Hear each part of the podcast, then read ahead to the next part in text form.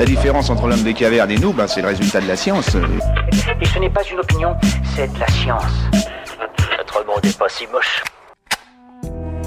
Tous les animaux savent-ils nager?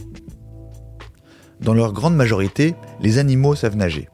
Même ceux qui n'aiment pas l'eau bénéficient de poumons faisant office de bouée. En clair, ils flottent. Les oiseaux sont avantagés par leurs os creux et leurs plumes hydrofuges qui piègent l'air.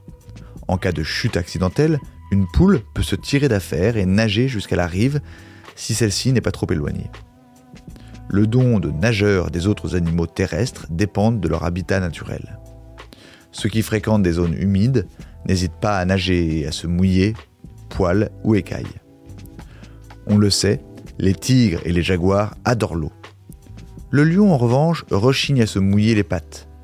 L'élément aquatique n'effraie guère les grands herbivores, vaches, éléphants, chèvres, girafes et même rhinocéros d'Asie. Serpents et lézards sont quasiment des champions de la nage. Seule l'exception, la plupart des singes. Les moins doués sont les grands anthropoïdes, désavantagés par une lourde musculature et de longs bras.